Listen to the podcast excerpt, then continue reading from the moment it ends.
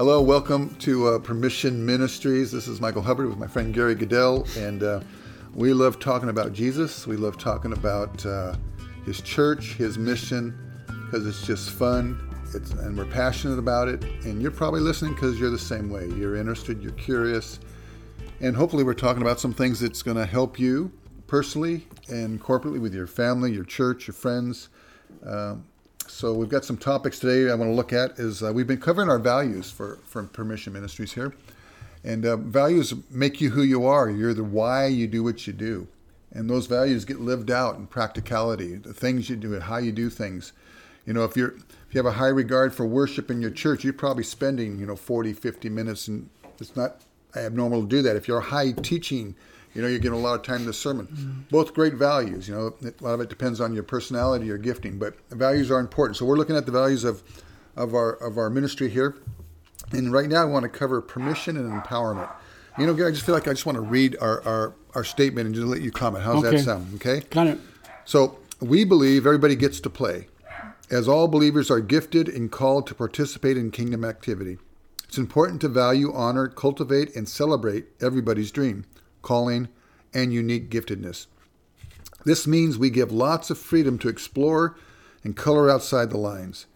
Experimentation is important. Risk taking is encouraged. Mistakes aren't seen as failures, but applauded as learning opportunities. If necessity is the mother of invention, then the needs of humanity are opportunities for Christians to step in with compassionate hearts and creative solutions.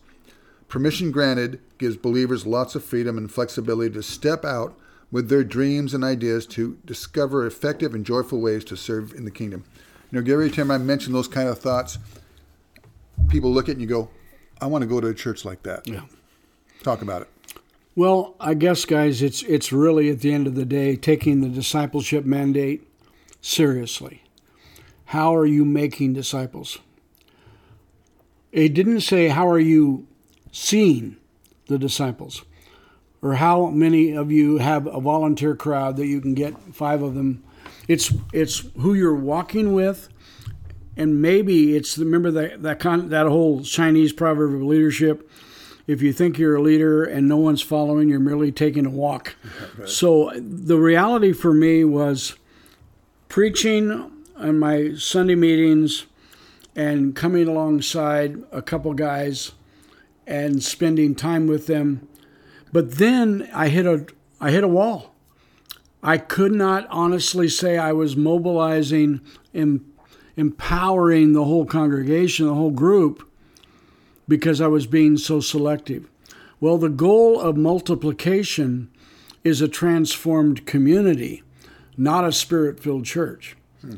We have spirit filled churches. We all have same Holy Spirit, and we're all gifted and called but creating opportunities, experimental opportunities to do ministry. And um, I remember um, gathering with a group of guys in one of those little preaching groups and uh, having them study the same passage I was going to teach on, the series that we're in, and then I began to call on them in the meeting. And I went as far as calling one guy up and introducing him because he was going to speak that day. You're talking about when you would gather guys for a weekly meeting and you would discuss your upcoming sermon exactly. and draw ideas and exactly. then, and then you'd surprise them have them come up and speak themselves yeah and and but and i often referred to them by calling on them in the meeting to give their bit their piece their part but to, to be able to say come on come up here and they thought they were just going to give their piece and i'd go sit in my in the front row next to jane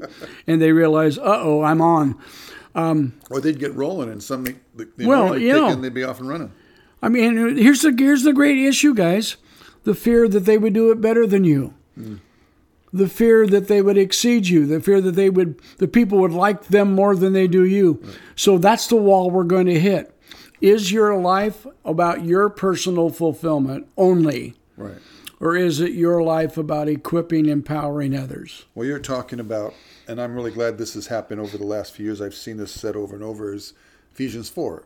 The purpose of fivefold leadership, however you want to call those those those those those names, is is to equip the saints to do the work of the ministry. Exactly. And uh, I realized that part of my goal was, um, as a leader, that I saw that, always had a, a, a, tendency to do that, but I also began to see where there were ways where I was holding that back because I, I like preaching, I like leading worship, and I realized I was cutting off opportunities from other people. And my role, and maybe this is when we get older, get we're more comfortable in our own skin. Yeah, we're not threatened, we get more joy. You know, we have our own sons that we're happy that they're doing things, and you know, me, I mean, we could still throw the ball like we used to, or do. Yeah, yeah. But you know, those days are done. But we're we're satisfied to sit back and watch and I think it comes with age. We get more settled in our own skin, and we really delight in watching other people, you know, take that microphone, sing that song, preach that sermon, or uh, what I really love is to see people come tell me, says, "Man, I just started this ministry out of my house. I'm reaching my neighbors, you know, outside the four walls, right. where the people are are being released to do what they have passion for, and it's the multifaceted expression of the Lord through the church." If I understand who I am at the end of the day, I love the fact I got a phone call a few few years ago and said, Gary, I just wanted to call you and thank you for um, enabling me, empowering me. And he told me the story of what they're doing all over the world, kind of thing. It was very exciting. So we're back to this issue of the equipping, the empowerment. See, I believe the gifts clusters in the New Testament lead us somewhere. I believe the Romans 12 gifts are called motivational gifts or personality gifts. Uh, I believe you have one of those, a dominant one. You may have a mixture, you know, a gift mix, but you have a dominant one. When we get to 1 Corinthians 12, I like what John Wimber used to say. He said, I don't have any of those nine, but I have the Holy Spirit and He has all of them. so that those gifts are situational. They flow through you in the moment to exercise healing, yeah. word of wisdom, knowledge, whatever. And then when we get to the fivefold, as you mentioned, Mike, that these are equipping gifts, empowering gifts. And I love the idea that you don't know which one of the gifts you've necessarily been around until you realize how much they influenced you in a certain way. Yeah. Somebody said that you don't know whether you've been around an apostle, a prophet, evangelist, teacher, pastor until three days after they've left town. Right. Right. And then you realize that you're prophesying more Yeah. in the local coffee shop. You're seeing more. You're you can't get your heart turned away from bleeding for souls and the lost. I remember our British friend Graham would say that. He says, My role is not to prophesy to everybody. My role is when I leave, everybody hears God better. Yeah. I thought that capsulated so much the role of a leader that it's not about us, it's about what we are able to release to people and encourage them to be something.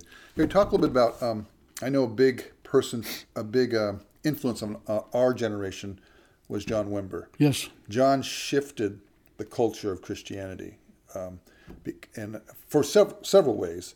But the one of the main ones I remember too was his um, equipping his saints, and uh, everybody gets to play. Everybody You know, gets he was famous for that. For you know, for those of you who don't know John or weren't familiar with him, and John had a healing anointing, and he would call someone out in a crowd. He'd have a word of knowledge. And instead of doing the big, you know, the big healing evangelist thing, pull the person up, make it a big dramatic thing, he simply say, "You next to that person, mm-hmm. put your hand on them." I mean, that was so empowering. And literally today, there are millions of people doing exactly that, mm-hmm. laying hands. And I would, I would point back to many of those people you talk to. Says, "Oh, I, I, I took John's class, or Right, right. someone did a training of, out of the vineyard, that it released the saints." So, what was his impact on you? Because I know you had some connection with him.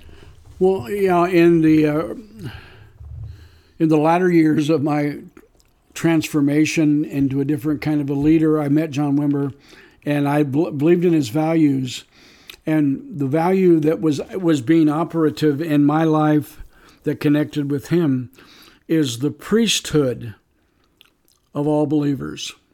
Are we creating an atmosphere that allows for the priesthood of all believers? Most of us don't know who we are. Most of us struggle with one thing or another. And Wimber was known, for example, to take you on a missions trip to a foreign country, and he, you're all sitting on the platform of the front row, and we're getting ready. The worship's winding, winding down, and Wimber's going to speak, and he'd elbow you, and he'd say, "Gary, you're on tonight." It wasn't like on tonight for testimony. You were on for the whole thing. He didn't want you to have a long preparation time. He wanted you to be instant. Remember that thing of instant in season and out of season. Season. So he would put you. I used to call that the pressure of the predicament that causes the power. Right. Would it, it, it, you have to trust God. You got to lean on God big time. Yeah, yeah, or you're going to fail. Yeah, you're So- going to look like an idiot. Well, like- you look like an idiot anyway. but it but it wasn't wasn't the sermon that they were looking for. It was for who you are. Mm-hmm. And this is back to intimacy with God, being filled with him and letting the overflow, the spill of the spirit Right. would would would affect the meeting, affect the gathering, and that was a big one for me too. Um, not just just equipping a ministry team, so they all stand up there and they they had badges. And I remember going to a meeting that if if you're uh, trained on the ministry, you had a badge, and whatever postal color, the color of the postal dot to the side of your name, determined whether you were equipped. To pray for someone of the opposite sex, or you were equipped To to pray for, for someone. Yeah, I mean, this is like this is like performance at a really pathetic view. So what we would do with Wimber's modeling, how many, you know, give maybe give words of knowledge and have people stand in the room and then say, okay, if they're next to someone, put your hands on them and speak healing to them. How are you? We used to. This is a good cliche. The mentoring of the of the meeting turns into the message of the meeting. Hmm. The meeting is the mentoring place for the actual expression of what's going to happen during your week. So that the, the gathering time was to equip you for life. I wonder how many sermon series we do that are very popular, very pertinent. Mm-hmm. It's like like someone I'm going to do a series of sermons on how Jesus paid his taxes. Mm. Well, that's kind of scary. You know, he went fishing. I mean, so we try to pull all of these illustrations in a modern way. Jesus gave the message of the kingdom and he gave the power of the kingdom, but he taught people to do that. He sent them out and they came back rejoicing. Mm-hmm. Even the demons are subject to our name. He took a risk. He entrusted he entrusted people to say, "Here's here's the message. Go, and and you know, don't take anything with you. Right. Go to the, gave them a few simple instructions, and they had to walk it out. And they came back with glorious reports because they were they were encountering God working through them. Right. And uh, you know, we we've talked about this. You know that we, we feel we overeducate people. You got to take all these classes, and the training's great, but the best training I ever got was just going and doing. You know, learn as you go, and because you, you're more desperate to learn when you're in the middle of something. You're like you're hungry. Yeah. You know, but I remember one preacher gave this example of you know how many times have we heard this? You get on a plane, the person's up there with the seatbelt, the, the mask is going to come down. You know, the the exits are to the left and right. No one pays attention because you heard right. so many times. That plane's going down. You're looking for the you're looking for that That's guidelines, right, man. You're, you're desperate because I need to know now, and so we training people in process, Okay. equipping people, giving them permission in in the moment. When I started ministering in Asia about 40 years ago, I bumped into the reality of, of how they over honored, I thought, the Western pastor. And it was hard for me. Well, you could have people stand for healing, they stood all day, made a queue out the door. Yep. And only you could pray for them. Exactly. So I, I played a trick on this one conference. I said, everybody under 25, please stand. Well, there's a pretty big crowd. So the under 25ers stood. I asked them to come forward. Oh, they thought they're going to get prayed for and empowered. And I put them in a long, kind of a horizontal line. And then I just said a simple prayer You're anointed to do ministry in the name of Jesus. And then I said, everybody else who needs prayer or healing or experience, come forward and have the ministry team who is now shaking in their boots lay hands on you. Right, right. And I remember on more than one occasion, somebody come up for prayer and somebody come up for prayer, and I'd grab that hand and put it onto my hand and top of my hand. I used to use that as an illustration all over the world. Yeah. Put your hand up. Is your hand like mine, or is this an American hand? Right. Is this a, is this an Asian hand? Is You got the this same Holy Spirit. same? ho- Yeah. so either we believe that, and I'm, I'm going to be very candid.